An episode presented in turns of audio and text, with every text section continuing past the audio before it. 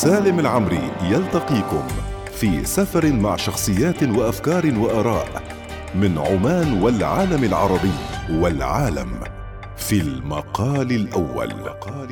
المقال الأول مع سالم العمري يوميا ما عدا الجمعة والسبت من الثانية عشرة ظهرا.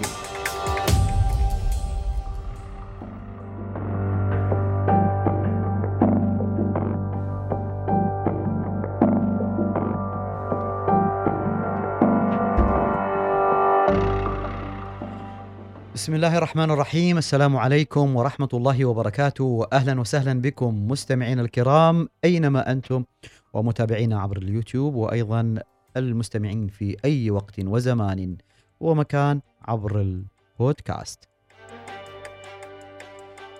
عندما تحيا مع النمور كيف تكون التجربة؟ ربما على مستوى العالم هذه التجربة نادرة.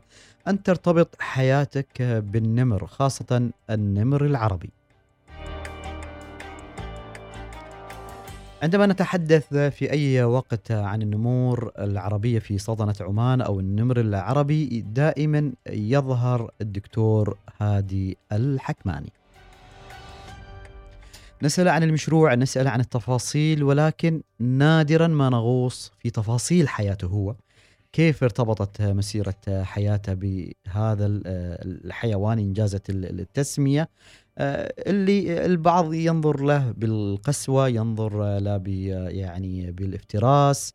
لكن الدكتور هادي لديه مشاعر مختلفة تجاه هذا الحيوان العجيب. يسرني أن يكون معي الدكتور هادي الحكماني اليوم في المقال الأول. أهلا بك دكتور. مرحبا أبو محمد حياك الله. حياك الله. دكتور عند الحديث عن النمر العربي مثل ما أنا ذكرت في المقدمة هنا في السلطنة وهذا المشروع الكبير والجبار وربما الاستثنائي حتى على مستوى الوطن العربي والشرق الأوسط. يعني دائما ما يكون الدكتور هادي حاضر للحديث عن التفاصيل عن تفاصيل المشروع بس ما تكلمنا كثير عنك أنت. يعني ما تكلمنا عن ارتباط هذا الإنسان بالنمر العربي. خلني أول شيء أعرف عنك. آه، أنت من مواليد سمحان صحيح؟ يعني صحيح. هذه القمة شوفها بولاية سدح آه تحت تحت منحدر جبل سمحان. تحت منحدر جبل سمحان. يعني جبل سمحان ربما الآن للسائحين الموجودين الآن في محافظة ظفار يعتبر آه، واحد من أهم المزارات السياحية. طبعا في الفلكلور الشعبي العماني بشكل عام وخاصة الفلكلور في محافظة محافظة ظفار. يعتبر آه، يعني جبل سمحان آه، هو يمثل كل ما هو جميل. يمثل القمم يمثل الارتفاع يمثل الشهامة يمثل الفخر ويمثل الامتداد امتداد الكرم آه، من السماء إلى الأرض ومن الأرض إلى السماء. أنت ولدت في يعني في سفوح أو تحت سفوح جبل سمحان. وبدأت قصتك مع النمور لاحقا. حدثنا عنك تعليمك دراستك قبل ارتباطك بالنمر العربي. والله هي الفكرة أنا كنت أدرس في مدرسة جوفا الإعدادية ذاك الأيام. في دخلت المدرسة في عام 1989 وبعدين التحقت في المدرسة الثانوية في ولاية سدح مدرسة أبو عبيدة في ولاية سدح. ولكن بنرجع نتكلم عن النمور أكثر أنا فكرتي أو يعني ارتباطي مع النمر وحبي لهذا الحيوان النادر والمميز بدأ من فترة طويلة جدا آه، أقدر أقول لك من بداية عام 1991 حين قابلت الرسام والمصور الأسترالي ديفيد ويليس الذي كان في زيارة في رحلة استكشافية لجبل سمحان بهدف تصوير الوعل النووي. كان هذا أول شيء ما شدني إلى كم كان عمرك؟ النادر كان تقريبا ما يقارب 10 سنوات ذاك الأيام. أيوه فبدأت هذه المرحلة لما قابلت الرسام والمصور ديفيد ويليس وديفيد طلع إلى جبل سمحان وكان يشاركه الوالد وأحد أولاد عمي الأخ علي الحكماني بحكم معرفته باللغة الإنجليزية فكان مترجم وكان يرشدونه ودلاء كادلاء لمحميه جبل لجبل سمحان ذاك الأيام حتى المحميه ما ما أنشئت بعدها. وركبوا عدد من الكاميرات في في جبل سمحان وهذه الكاميرات في عام 1994 التقطت أول الصور للنمر العربي في الطبيعة. ف لما كان ديفيد يزور الجبل ويمر علينا في جوفا كان يشاركنا هذه الصور ويورينا هذه الصور الجديدة للنمر وكان بالنسبة له هذا الشخص اللي يمكن عمره تقريبا ما يقارب 60 سنة في ذاك الأيام كأنه حصل ضاله أو كنز معين حصل في جبل سمحان لتصوير هذا الحيوان النادر فزادني هذا الشغف وحماس لأشارك ديفيد في هذه العملية عملية النمر العربي والمشاركة معه لكن بحكم صغر سني وارتباطي بالمدرسة لما تمكن ذاك الأيام من المشاركة مع ديفيد في هذه العمليات الأولى. وهذه الصور الأولى للنمر من جبل سمحان آه، أثارت إعجابي بالاضافه إلى إعجاب ناس آخرين وكان من ضمن هذا الناس الدكتور أندروس بولتون اللي كان ذاك الأيام يشتغل في مشروع إعادة توطين المهى العربية في محافظة الوسطى. فهذه الصور الأولى شاركت أندرو لاجراء أو قرر أندرو بناء على هذه الصور لإجراء دراسة علمية للنمر العربي في جبل سمحان في بداية 94 95 وهذه الصور النتائج الأولية لهذه الدراسة ساهمت في إنشاء فيما بعد أو تدشين فيما بعد مشروع الصون النمر العربي في محافظة ظفار. ودائما كنت أحاول أن أشارك مع الفريق في هذه العملية كوني مهتم بهذا يعني صار لدي اهتمام وشغف بهذا الحيوان لا أعرف عن حياته وطبيعته وليش مهدد وإلى آخره.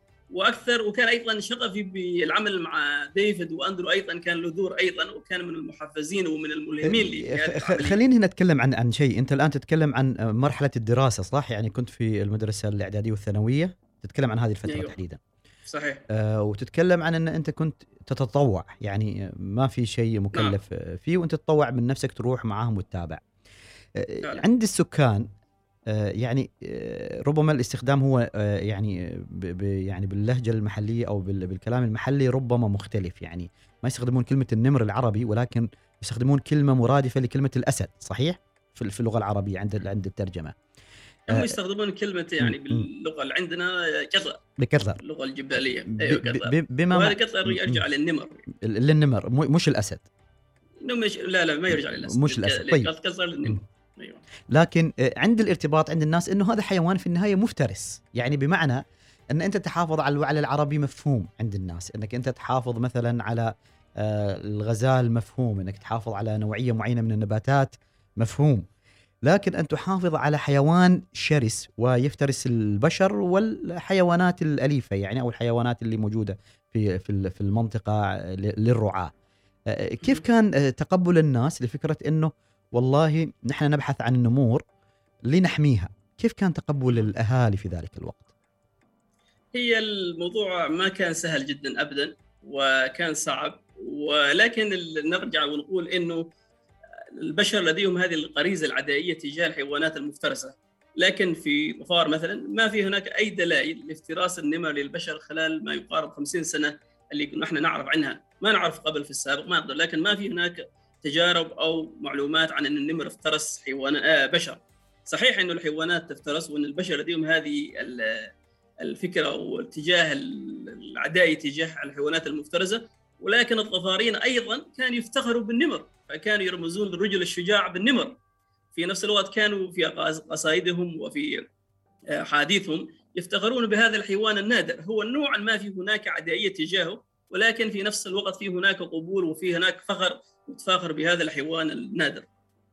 يعني ذكرت أنت الفخر وبالتأكيد يعني يعني الحيوانات المفترسة في كل الثقافات والثقافه العربية بشكل عام بما فيها ثقافاتنا في السلطنة الافتخار بهذا الحيوان. ولكن أن تحاول أن تحميه وأن تحميه من البشر هذه الفكرة. كيف تعامل معها مثلا أهلك؟ أنت لما قلت لهم والله أنا أمشي مع هذول الناس اللي هم يريدوا يحمون النمر. صحيح. هي كانت الموضوع ما مثل ما قلت ما كان سهل جدا كان صعب خاصة يكون أهلي أيضا عندهم حيوانات مثل جمال وأغنام وكان الأمور أحيانا تفترس حيواناتهم. فكان الموضوع ما سهل ولكن حاولنا بطريقة ما نوضح لهم أهمية هذا الحيوان النادر وأنه رمز لهذه المناطق لهذه الجبال. وكنت أيضا نقتبس من قضية المهى العربية في محافظة الوسطى وكيف هذا الحيوان الأسطوري والنادر كان زمان هناك وانقرض. وبعدين تم إعادة توطينه ورجع إلى مناطقه الطبيعية في آه، محمية الكائنات الحية والفطرية حاليا فكان نوعا ما مع مرور الوقت وبنينا أقدر أقول لك خلال 25 سنة الماضية جسر من الفهم والوعي بيننا وبين المجتمع المحلي بأهمية هذا الحيوان فمثل ما قلنا لم يكن سهل ولكن مع مرور الوقت تقبلوا الفكرة وكانوا من الداعمين بأمانة لي في هذه العملية. الارتباط مع الشخصيات اللي انت ذكرتها كان في البداية ارتباط تطوعي. متى بدأت معاهم يعني شبه رسمي؟ والله أنا في 2000 و أقدر أقول في 97 بعد ما حاولت أن أشارك في هذا المشروع كمتطوع وطلب مني الدكتور أندريس بولتون أن أخلص دراستي الثانوية وفي 2001 طلبت منه هذه المحاولة مرة ثانية على أساس إنه أشارك معهم وأعمل في مشروع النمر العربي. فكان الجواب إنه أعمل كما أشارك في العمل التطوعي لمدة سنتين وبعدين يروا هل إذا في إمكانية إني أتوظف معهم. وكان في نفس الوقت بحكم ما موجود عمانيين في المشروع كون فقط أجانب ذاك الوقت كان العملية توظيف عماني في المشروع ما كانت سهلة بحكم إنه خاصة خلفيتي كنت شخص خريج ثانوية عامة وما وما كان عندي معلومات محلية وعن ظفار ولكن لا ما كانت عندي المعلومات العلمية لاشاركهم فكان في نوع ما من يريد يتأكدوا من مدى قابليتي لهذا العمل خاصة العمل في الطبيعة وفي الميدان عمل شاق جدا وصعب. وأنت تتعامل مع حيوانات نادرة واحيانا تجلس من أسابيع إلى شهور في جبل سمحان فما كان سهل. ولكن في 2002 بعد التطوع لمدة عامين تم تعييني رسمي في المشروع وأول مشروع يعني عماني تعين في هذا المشروع. يعني خليني أسألك سؤال. أنت تتطوع سنتين في مشروع بدون راتب. يعني كثير من الناس تقول لك يا أخي سنتين ما وظفوك ومواصل. ما جالك هذا الإحساس هذا الشعور إنه خلاص ما بتكمل معهم لأنه والله سنتين ما في أي عائد وأنت كل يوم أو معظم الأيام تروح؟ وابدا هذا كان الإتاحة الفرصه لاشارك فقط في العمل التطوعي بالنسبة لي كان حلم أو الحلقة الأولى من الحلم اللي كنت يعني دائما أحلم بهذا العمل مع المشروع النمر. فما كان بالنسبة لي كان بالعكس كان شجع وكنت متحمس للعمل في هذا المشروع. كنت حتى كنت في بعض الأحيان أمازح الوالد وأقول إنه هذا الجماعة يدفعون لي مبالغ مالية. حتى تعرف إنه أحيانا الوالد يقول لماذا أنت تشتغل مع هذه الناس بدون راتب؟ فأحيانا الأهل ما. ما يتقبلوا عملية العمل التطوعي ولكن بالنسبة لي بالعكس كانت مثل ما دائما أقول it's the golden days يعني it's الأيام الذهبية بالنسبة لي في هذا المشروع بعد الفاصل سنكمل يعني أنت أكملت لاحقا الدكتوراه ومريت أيضا بمراحل ولين اليوم تنزعج لما أي حد ينتقد النمور يعني أو ينتقد حركة النمور تنزعج وتحس إنه الأمر شخصي وتعصب ومرة عصبت علينا في إذاعة الوصال سنذهب إلى فاصل ثم نعود. المقال الأول مع سالم العمري. أهلا وسهلا بكم مستمعينا الكرام في المقال الأول الحديث عن الحياة مع النمور كيف شكلها وكيف تكون وكيف لما تحب هذا الحيوان المفترس تجربة ربما نادرة على مستوى العالم مع الدكتور هادي الحكماني. اللي الآن قضى حوالي 20 سنة دكتور ولا أكثر من 20 سنة مع النمور؟ تقريبا 20 سنة رسمي. يعني عقدين من الزمان مع النمور يعني قبل الفاصل كنا نتكلم عن الفترة الأولانية بداية العشق والمحبة لهذا العالم بداية ارتباطك بالنمور بداية التطوع ولاحقا انضميت بشكل رسمي يعني انضميت لهذا المشروع ك إيش كان المسمى أول مرة؟ كمراقب حياة برية. مراقب حياة برية. طبعا أنت كان عندك الثانوية العامة وكان الدكتور أندرو هو المشرف على المشروع. إذا إي نعم. كان المشرف على المشروع. المشرف على المشرف المشروع. الفني على المشروع. بس كنت أنا في طفار القائم بأعمال المسوحات والدراسات الميدانية فيما بعد من 2002 إلى تقريبا 2012 خليني أبدأ بأول مرة تشوف نمر عن قريب. يعني غير عن طبعا الشاشات والكاميرات اللي أنتم تركبوها. متى كانت؟ كانت في 2002 تقريبا وهذه الفكرة لما كنا نتكلم عن موضوع حالات الافتراس فكان لما كنا نكلم الباحثين والدكتور أندرو وغيره من الباحثين عن حالات افتراس وأن النمر يفترس الجمال والى آخره فما كانت هناك يعني قناعة تامة بهذا الموضوع بيكون إنه النمر حيوان صغير وزنه لا يتعدى 30 كيلو جرام في حين وزن الجمل كبير جدا. فكنت محاولتي إثبات هذه الفكرة إنه حالات الافتراس موجودة وإنه نحن يجب أن نتعامل مع هذه المواضيع. فحاولت أن أجلس في كهف كذا في جبل سمحان عند حالة عند ناقة كانت مفترسة من قبل النمر. وتقريبا في الساعة في الصباح الباكر تقريبا الساعة خمسة ونص آه، وصلت أنثى النمر إلى الناقة اللي افترستها ومعها شبلين صغار. لم تزل على الشق الصغار وصلوا بعد تقريبا دقيقتين يعني من وجود الأنثى هناك. لم تكن عندي كاميرا ذاك اليوم لا زلت متطوع في هذا العمل. وكانت لقطات جميلة جدا صباحيه فكنت يعني متفاعل ومتحمس لهذا الموضوع لدرجة إنه حاولت أتصل بدكتور أندرو الساعة 6 الصباح أخبره بما شاهدته في هذه اللحظات. فهذه أول أقدر أقول أول مشاهده مباشرة كم كانت المسافة بينك وبين النمر؟ لا تتعدى يمكن 300 300 متر. فقط؟ فقط. يعني ما كنت خايف أول مرة؟ والله أول ما كان خوف. تعرف أنت لما تتحمس في مثل هذا العمل عامل الخوف يروح عنك. خاصة أنا كنت أشتغل في مناطق بعيدة جدا ونائية في قلب عمق جبل سمحان فكانت في مخاطر كثيرة غير عن النمر هناك يعني. فلما كنت يعني بالعكس كنت متحمس وشغوف جدا لأشوف هذه اللقطات الرائعة. يعني ربما أنت يعني أنت ذكرت الآن إنه والله كانت مفترسة من قبل صحيح يعني الناقة نفسها مفترسة من قبل ثم عادت صحيح عادت أنثى النمر لتأكل مرة نعم. أخرى. آه، صحيح. يعني هذه عادة مثلا عند النمور مثلا تفترس الفريسة تأكل هذه عادة من... أكثر شيء في الحيوان في السنوريات وخاصة النمور يعني إنهم يرجعوا إلى الفريسة التي افترسوها يعني هذا معروف آه، بشكل عام. هذه يعني تقريبا يعني نعم يعني سلوك معين معروف في المفترسات في حالة افتراس الماشيه وهذا ما كنا نحن نثبت ونعمل عليه حاليا في مكتب حفظ البيئه في ظفار متابعة مثل هذه الحالات. فعادة 90% من الحالات اللي يتم افتراسها من قبل النمر يرجع النمر إلى الفريسه مرة ثانية. أنت تعرف لما تشوف مثلا آه، حيوان معين أنه تم افتراسه تحديدا من قبل النمر؟ يعني آه، في أشياء هي تكون أكثر وضوح؟ ما 100% لكن هناك مؤشرات. فالسنوريات مثلا الوشق أيضا له نفس تقريبا الأسلوب في عملية افتراس الماشيه لكن نقدر نقرر من خلال علامات أخرى وجود خدوش معينة آثار معينة حتى من خلال بقايا النمر الموجودة في عنق الفريسة مثلا نقدر نطلع من هناك علامات معينة تستخرج منها ال DNA في المستقبل الحمض النووي. وبالاضافه إلى نركب كاميرات فخية في مثل هذه الحالات إنك تجزم من خلال فقط ال behavior السلوك لحاله الافتراس ليس سهل جدا صعب يعني ما سهل آه، تلك الفترة كم كان تقديركم لعدد النمور آه، في سمحان؟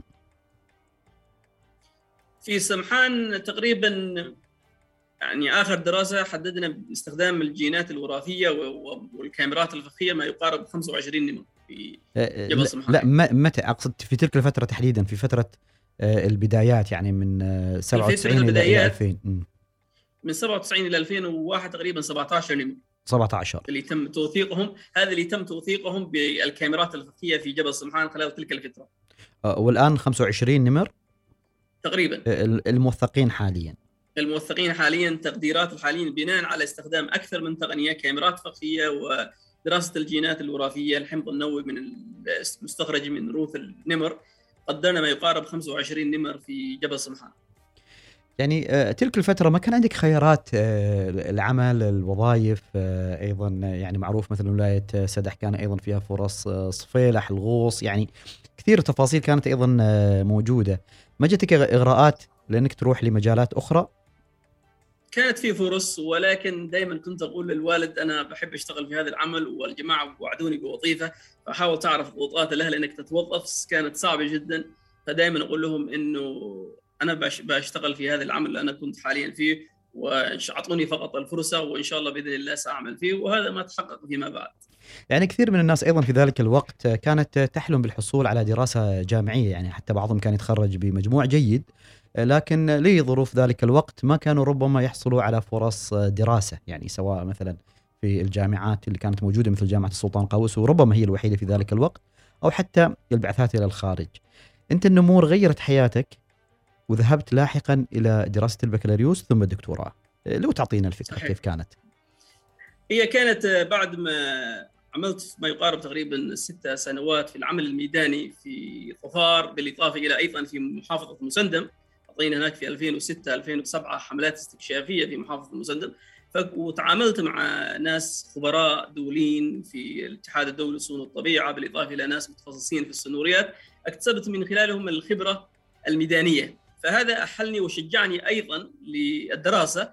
والحمد لله بتوفيق من الله سبحانه وتعالى ودعم مكتب حفظ البيئه بديوان البلاط السلطاني حصلت على بعثة لدراسة البكالوريوس في جامعة كنت بالمملكة المتحدة. وكانت هذه تعتبر فرصة بالنسبة لي فرصة ذهبية إنه أطلع وأحصل على هذه الفرصة وأتعلم الجانب العلمي في موضوع الحياة البرية والنمر العربي بشكل خاص. فكانت لدي مثل ما قلت التجارب والخبرات الميدانية والعملية ولكن لم تكن عندي التجربة والخبرة العلمية. فهذه المرحلة الأولى من الجامعة كانت اكتسبت من خلالها الكثير من المعلومات والاشياء اللي ممكن الواحد يستخدمها في دراسة خاصة الحيوانات المهددة بالانقراض. وبالتالي رجعت في 2011 مدة تقريبا أربع سنوات في المشروع ومن بعدها كملت مرة ثانية دراسة الدكتوراه ولكن في هذه المرة كانت عن الجانب الجيني الجينات الوراثية في النمر العربي ففي بداية تقريبا في هذه الفترة لم تكن هناك أي معلومات عن الوضع الجيني للنمر العربي ولا حتى عن علاقة النمر العربي مع النمور الأخرى في العالم فكانت هذه بالنسبة لي بغض النظر عن الشهادة كانت أريد أكتسب أو في هناك جابس في فراغ هناك من المعلومات كنت أريد أبني هذه المعلومات ونحصل على المعلومات العلمية حتى تساندنا وتساعدنا على حماية هذا الحيوان بشكل أكثر فعالية وأكثر علميا يعني الجانب الجيني ربما مهم للمتخصصين ويعرفون أيضا يستنتجون منه كثير من الأشياء. أهم الاستنتاجات اللي شعرت إنه كانت آه، مهمة من خلال دراستك. هو أول شيء كان الفكر إنه النمر العربي من خلال دراسات أكثر شيء morphological دراسات ودراسات على البناء على الشكل والحجم حاول أن يصنف النمر العربي قريب من النمور الأسيوية. ولكن من خلال هذه الدراسات اللي جمعت فيها عينات من عمان وعينات من اليمن ومراكز اكثار في الإمارات وفي المملكة العربية السعودية بالإضافة إلى عينات جمعت سابقا يعني من قبل حتى 1960 من ناس كانوا في عمان واليمن فهذا كله ساعدني على أساس إنه نقدر نعمل دراسة يعني شاملة على النمر التطور الجيني للنمر العربي والتنوع الجيني لنمور في في الطبيعة وفي مراكز الإكثار. فكان النتائج إنه النمر العربي أقرب إنه سلالة نادرة جدا مميزة انفصلت عن النمر الإفريقي قبل ما يقارب 832 ألف سنة. خلال هذه الفترة الطويلة من الانفصال عن النمر الإفريقي النمر العربي حاول أن يجمع معلومات يعني تنوع جيني وتنوع فريد خلاه إنه مميز عن سلالات النمور الأخرى. فهذا بحد ذاته هذه أول استنتاج أو أول شيء مهم لأن نحن لما نحاول أن نكاثر هذا الحيوان في المستقبل ونعمل دراسات يجب أن يكون لدينا المعلومات الكافية حتى نقدر نحافظ عليه. فعملية مثلا فهذه يعطيك مؤشر للناس العلميين إنه هذا الحيوان يجب أن يحافظ عليه كسلالة أو كنوع فرعي مختلف يحافظ عليه لضمان سلالته وبقائه الأصيل يعني. فهذا أول استنتاج. الاستنتاج الثاني وجد من خلال النمور الموجودة في مراكز الإكثار سواء كانت في المملكة العربية السعودية أو في الشارقة في الإمارات العربية المتحدة كانت لديها تنوع جيني. هذه النمور أصلها جاي من الجمهورية اليمنية وكان لديها تنوع جيني أكثر من مستويات التنوع الجيني للنمور الموجودة في محافظه ظفار. وهذا أكثر شيء يرجع لوجود النمور سابقا منطقة تواجد النمر في الجمهورية اليمنية منطقة كبيرة جدا. وأعداد النمر في السابق كانت أعداد كبيرة كم احتماليات بحكم إنه منطقة الشارع كبيرة. فهذا أعطى أعطى استنتاج إنه هذه التنوع الجيني المستويات المرتفعة جاءت من أعداد كانت النمور في في اليمن أعدادها كانت كبيرة. في بينما في طفار مساحة تواجد النمر في طفار منطقة صغيرة جدا وبالتالي أعداد النمور لم تكن كبيرة في الماضي. فهذا أعطى انطباع إنه مستوياتها منخفضة مقارنة مع الجمهورية اليمنية. لكن الجيد في هذا كله أن النمور في طفار حافظت على مستويات التنوع الجيني الموجود لديها من 1960 إلى 2020 فهذا بحد ذاته إنجاز وأنا دائما أقول إنه هذا بسبب الجهود المبذولة في سلطنة عمان للمحافظة على بيئات النمر وعلى هذا الحيوان في السلطنة. الاستنتاج الثاني أو الثالث وجدنا إنه النمر حتى المجموعات النمور نفسها الموجودة في الجزيرة العربية خاصة اليمن وعمان انفصلت بفترة طويلة جدا ما في هناك تواصل بين هذه المجموعات وبالتالي يعني شكلت أيضا تنوع جيني يعني في نوع من الجينات ما موجودة في مثلا في في اليمن أو عمان قصدي مقارنة مع اليمن. فهذا أعطى أيضا إنه ما في تواصل بين هذه النمور في الفترات السابقة ما يقارب يعني مئة ألف سنة. فهذا والاستنتاج الأخير والرابع والمهم أيضا. وجدنا إنه مراكز الإكثار ساهمت نوعا ما بتنوع الجيني للنمور فحافظت على التنوع الجيني للنمر العربي. فعندما واحد يشتغل على مثلا إعادة توطين النمر العربي مرة ثانية مثل ما عملنا في مشروع المها ومشاريع أخرى يمكن أن يستثمر هذه هذه الحيوانات الموجودة في مراكز الكثار لإعادة توطين النمر في مناطق أخرى أو في مناطق اللي كانت هو يتواجد فيها في السابق مثلا في اليمن السعودية أو حتى في عمان. فالتجربة يعني بينا دور مهم لمراكز الإكثار في المحافظة على التنوع الجيني لهذه الحيوانات. يعني عند الحديث عن النمر العربي نتحدث يعني هناك نمور عربية أخرى أيضا في المنطقة بس ربما في تنوع جيني يختلف أو دخول القصد اللي تريد تقوله ربما إنه في دخول يعني ما عادت بنفس الصفاء ربما نقدر نقول كذا أو بنفس النقاء إذا كنتوا تبحثون عن نقاء معين ولا مصطلحي غلط؟ هو الحيوان نوع النمر العربي كله يعني أعتبره كنوع فرعي أو سلالة يعني واحدة من فلسطين إلى عمان فكله نعتبره مجموعة واحدة ويجب أن يعامل على المستويات العلمية والبيئية على أنه نوع فرعي أو سلالة واحدة. مستقلة عن عن سلالات النمور الأخرى. عندنا ما يقارب في العالم موجود ما يقارب الآن علميا ثمانية مجموعات أو ثمانية أنواع فرعية من النمور والنمر العربي نوع فرعي من ضمن هذه الثمانية الأنواع الموجودة. يعني اذا آه، نحن عندنا في محافظة ظفار في النمور موجودة تقريبا في سمحان فقط ولا في أماكن أخرى؟ لأنه الحديث عن جبل القمر آه، يعني في حديث إنه في نمور هناك. هل في نمور فعليا في هذه المنطقة أيضا ولا آه، يعني في ولا إشاعات ولا إيش بالضبط؟ النمر العربي موجود على امتداد جبال السلسله الجنوبية لجبال ظفار من خور سناق في شمال في شرق جبل صمحان إلى الحدود العمانية اليمنية في صرفيت. على هذه الامتداد السلسلة الجنوبية النمر موجود فيها وهذا ما نحن نقول له الكور اريا هذه المنطقة الأساسية للنمر. النمر بدأ في السنوات الأخيرة يظهر في النجد وهذه ضمن نطاق انتشاره الطبيعي والتاريخي في السابق. فهذه مناطق كانت مناطق وجود النمر لكن في فترة من الفترات النمر انقرض من واختفى من هذه المناطق المناطق النجدية. أنا أتكلم عن المناطق اللي تسب إلى الربع الخالي. يعني من نقدر نقول من هرويب شمال جبل القمر إلى حتى شمال جبل صمحان اوديه وادي عارة ووادي الطور وإلى آخره. فهذه كلها منطقة تقع أودية تقع في النطاق المناطق النجدية لجبل صمحان تصب إذا في أمطار في هذه المناطق تصب إلى الربع الخالي. فهذه المناطق كانت مناطق انتشار النمر في السابق. أن بحكم نزوح المواطنين من بعض هذه المناطق رجعت الحياة البرية مثل الوعول والغزلان إلى هذه المناطق. وبالتالي النمر رجع مع هذه الحيوانات وتم تصويره منذ 2014 بداية في وادي عمات وادي قارة وادي غضون شمال صلالة وبعدين في هرويب وإلى أيضا شمال جبل صمحان. فالموضوع لما يتم تصوير النمر العربي من قبل المصورين وفي محافظة ظفار في خاصة في هذه المناطق اللي ذكرتها ما موضوع ليس جديد بالنسبة لنا كناس مختصين في الجانب البيئي صحيح إنه في ظهور النمر وهذا شيء جيد إنه الناس بدأت تشاهد النمر وتصوره وتفتخر بهذا الشيء هذا بالنسبة لنا نحن نعتبر تحقيق رؤية معينة اللي هي الناس بدأت تعي بأهمية هذا الحيوان. فالنمر موجود على هذه الجبال وتقريبا مساحته مساحة تواجد نطاق النمر في محافظة فار حاليا ما يقارب 3000 كيلو متر مربع فهي منطقة كبيرة والحمد لله جيدة يعني. نتمنى أن يرجع النمر إلى مناطق انتشاره بس الناس كلها في يعني الناس أحيانا البعض يتخوف آه، من إنه النمور آه، تروح للأحياء السكنية أو تروح للقرى السكنية أو أيضا آه، تأكل مواشيهم. أنت محب للنمور تنطلق من محبتك لأنه حياتك كلها حوالين النمور. في ناس عندهم هذا التخوف. فكيف نواجه هذا التخوف؟ وكيف أيضا نشرح لهم؟ وإنه ربما المسألة أبسط مما نتصور.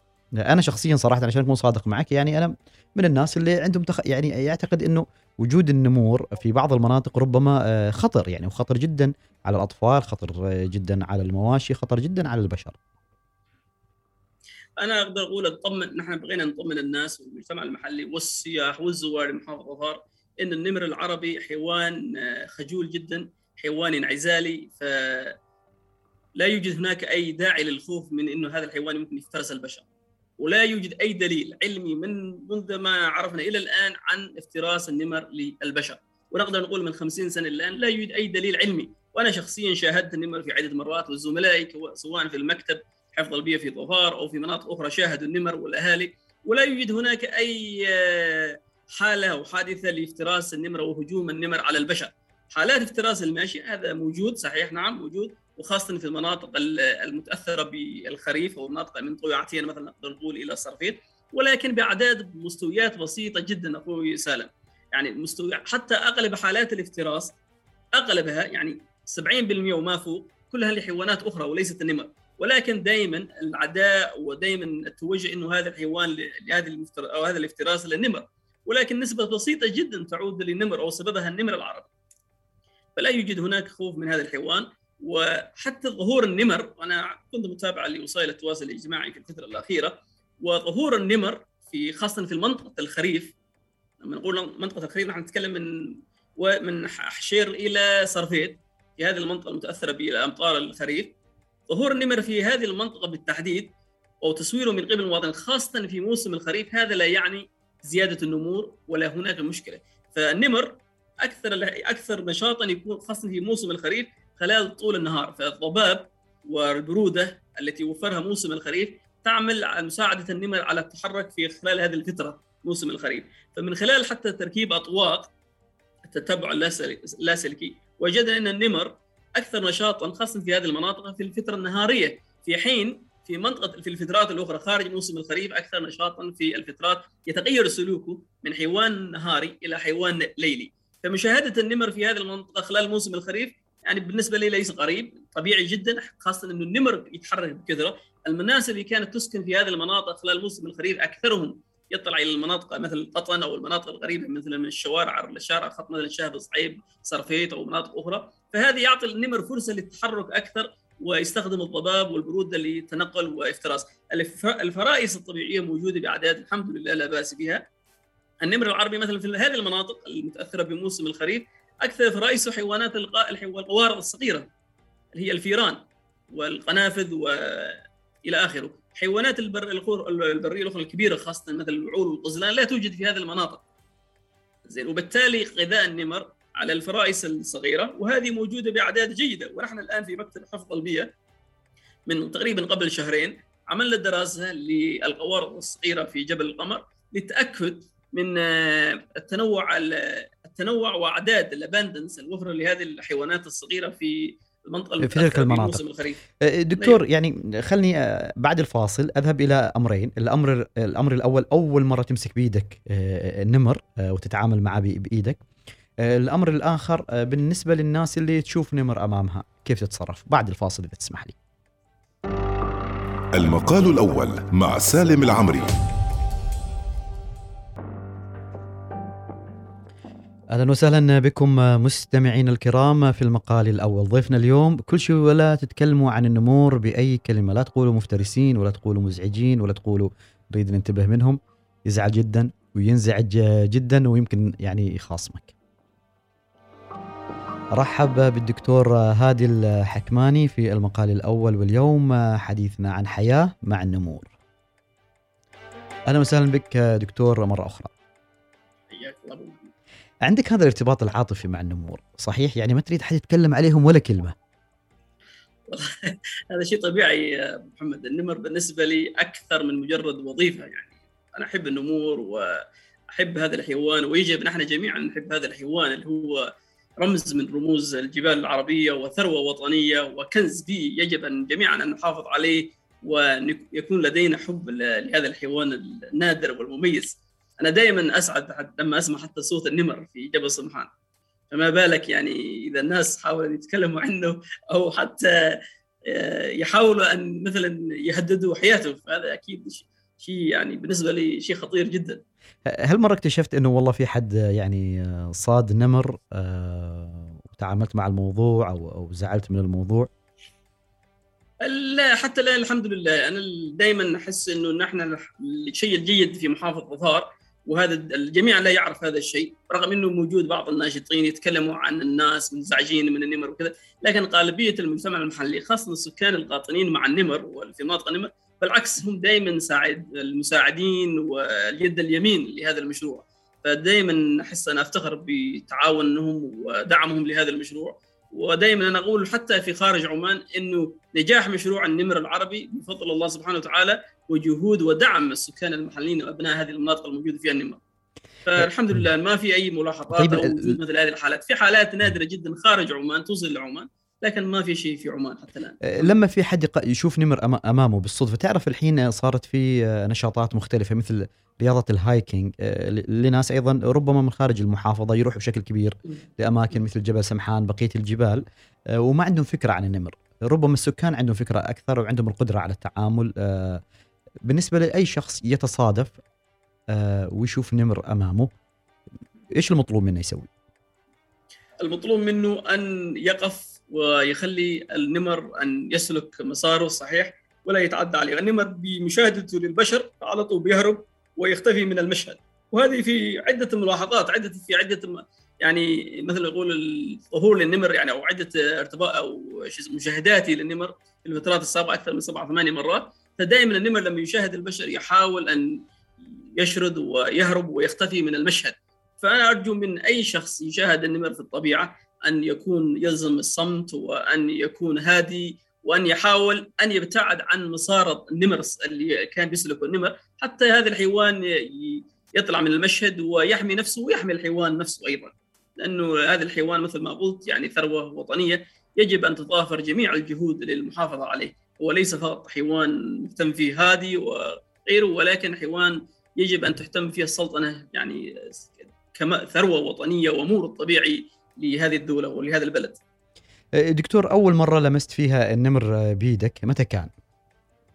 كان في على بدايه 2002 عندما مسكنا النمر العربي في قفص للتطويق وبتتبع اللاسلكي وكان كان لحظات جميلة جدا يعني في هذه المنطقة وكنت ذاك الأيام لا زلت في كمتطوع في المشروع وكانت بعد عملية صعبة لأنه كنت في جبل سمحان وجلست هناك يومين بحكم إن الطائرة العمودية لم تصل إلى المنطقة بسبب موسم الخريف وأيضا كان الطبيب البيطري في صلالة اخذ يحتاج أن يزور المنطقة ويخدر النمر حتى نقوم بتطويقه فكانت لحظات جميلة جدا ونادرة وهذا النمر حتى يسمى كان سميناه بالشورت تيل أو النمر ذو الذيل القصير لأن هذا الحين كنا نمسكه في عدة مرات وكان من النمور الأولى التي صورناها في الكاميرات الفخية.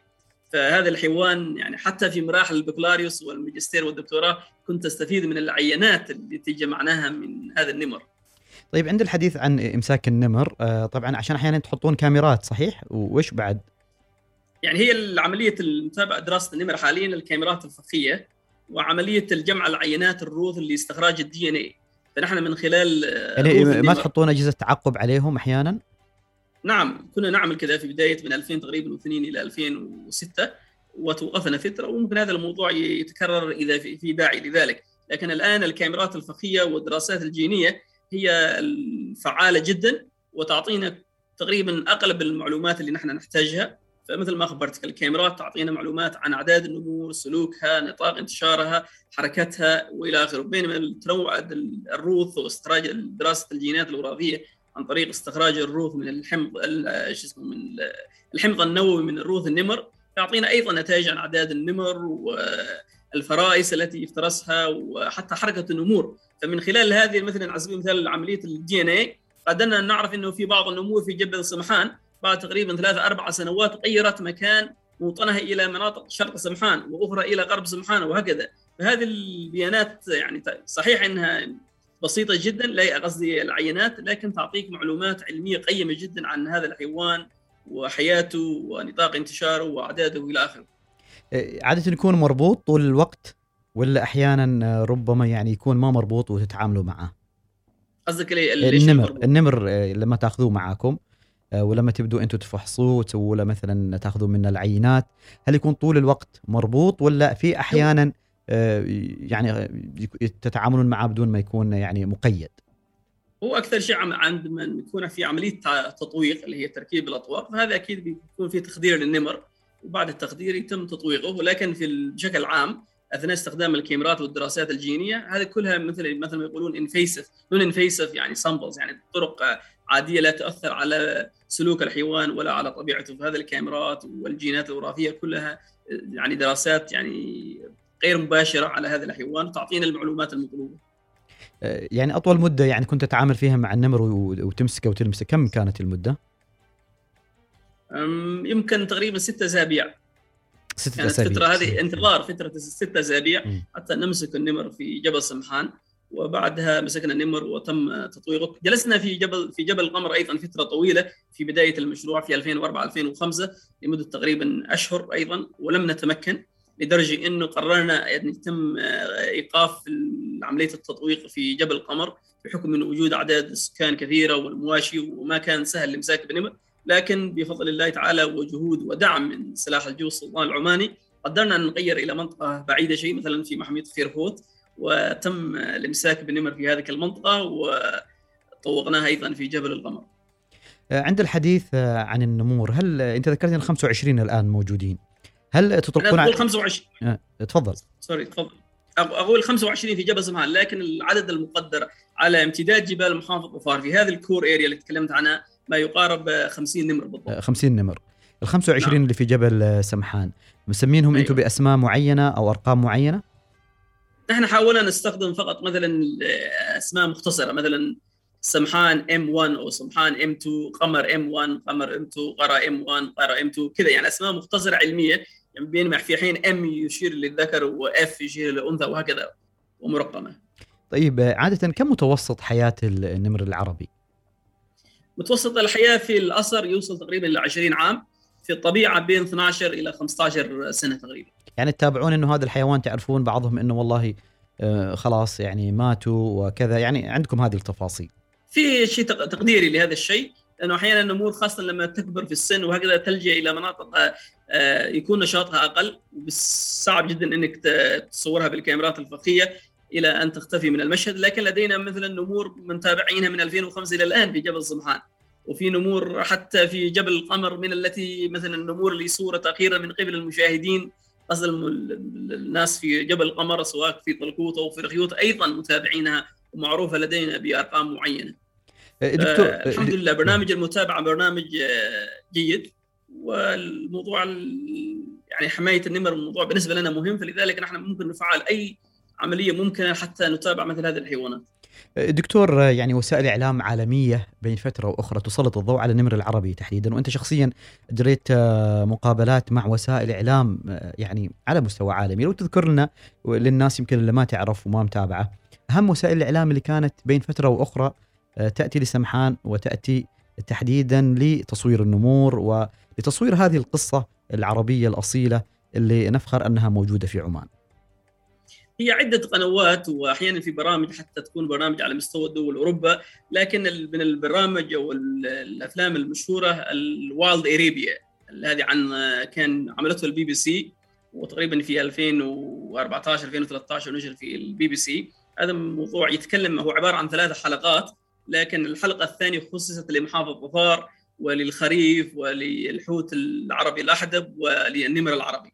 بالإضافة إلى هناك في ال CNN في بعض التقارير في القناة في ال CNN وأيضا في ال Netflix أيضا في في البرنامج عملوه أخيرا عن طريق شركة عالمية أيضا بريطانية اسمها Silverback عملت برنامج عن آه، النمر.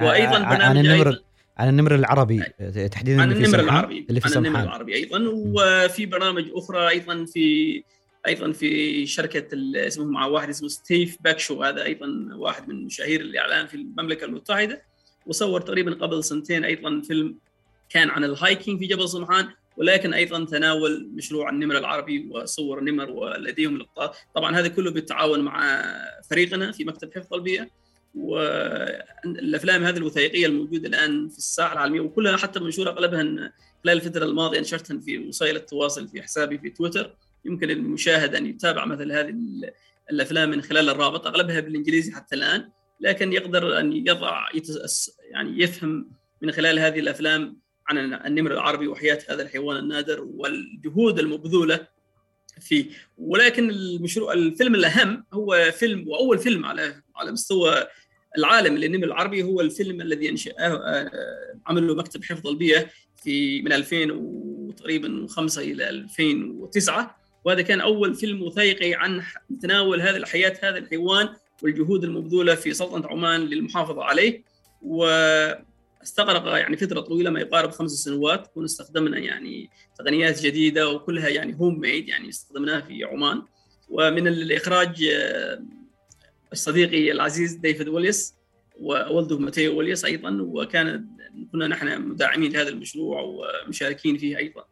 فهذه من المشا... الأفلام الوثائقية والتي أيضا لها دور كبير في توعية المجتمع المحلي في عمان. فدائما الناس لما أنا أذكر في مرباط مثلا آه، في بعض في فتره من تقريبا في 2011 أجرينا هناك محاضرة والجميل جدا إنه الناس اللي كانوا في المحاضرة كانوا ماخذين معلومات من الفيلم الوثائقي. فحسين إنه هذا الفيلم الوثائقي له إبراز جهود عمان وأيضا توعية الناس بهذا الحيوان. فنحن وصلنا إلى مستوى إن الناس بدأت تعي وتاخذ المعلومات العلمية الصحيحة من هذه الأفلام أو من الكتب أيضا.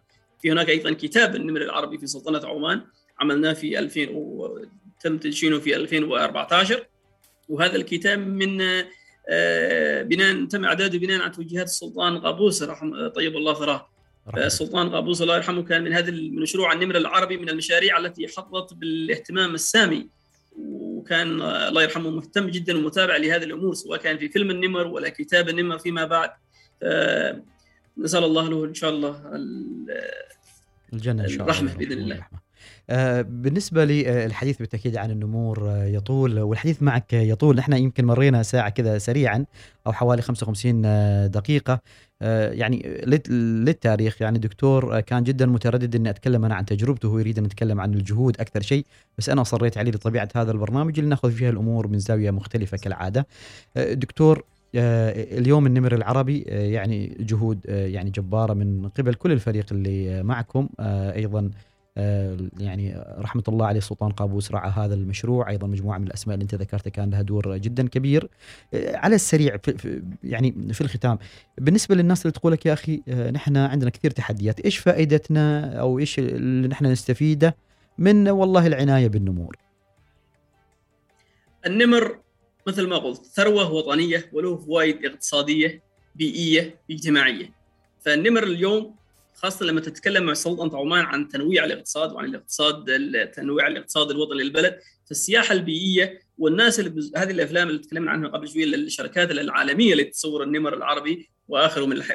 بالإضافة إلى الحيوانات البرية الأخرى هذا أيضا يعني تنوع الدخل الوطني للبلد عن طريق شركات سياحية وحملات استكشافية يجون ويزورون السلطنة لمشاهدة هذه الحيوانات. فأنا أقدر أقول لك الآن كنت أمس أحاول أن أعمل يعني حساب للمبالغ المالية تقريبا المقدرة المصرفة في عمان من تقريبا نقدر نقول من 2006 إلى الآن من حملات استكشافية وشركات أفلام وثائقيه ما يقارب 50 ألف ريال عماني. يعني من من شركات تأتي إلى هنا للسلطنه دكتور هادي شكرا جزيلا لك وموفق. أنا جدا استمتعت بالحوار معك قصة متفردة وأوعدك إنه نحن نكون من الداعمين لكل ما يتعلق بالنمر العربي. آه ولا تزعل على أي حد شوية عنده تخوف من من النمر العربي.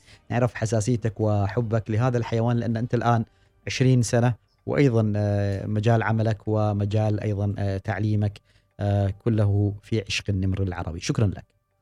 شكرا شكرا أخوي سالم اتاحت هذه الفرصة وإن شاء الله أنت من أصدقاء النمر بإذن الله. آه بإذن الله. شكرا للدكتور آه، هادي الحكماني وكان الحديث عن حياة مع النمور. هذه تحياتي سالم العمري إلى اللقاء. سالم العمري يلتقيكم في سفر مع شخصيات وأفكار وآراء من عمان والعالم العربي والعالم في المقال الأول.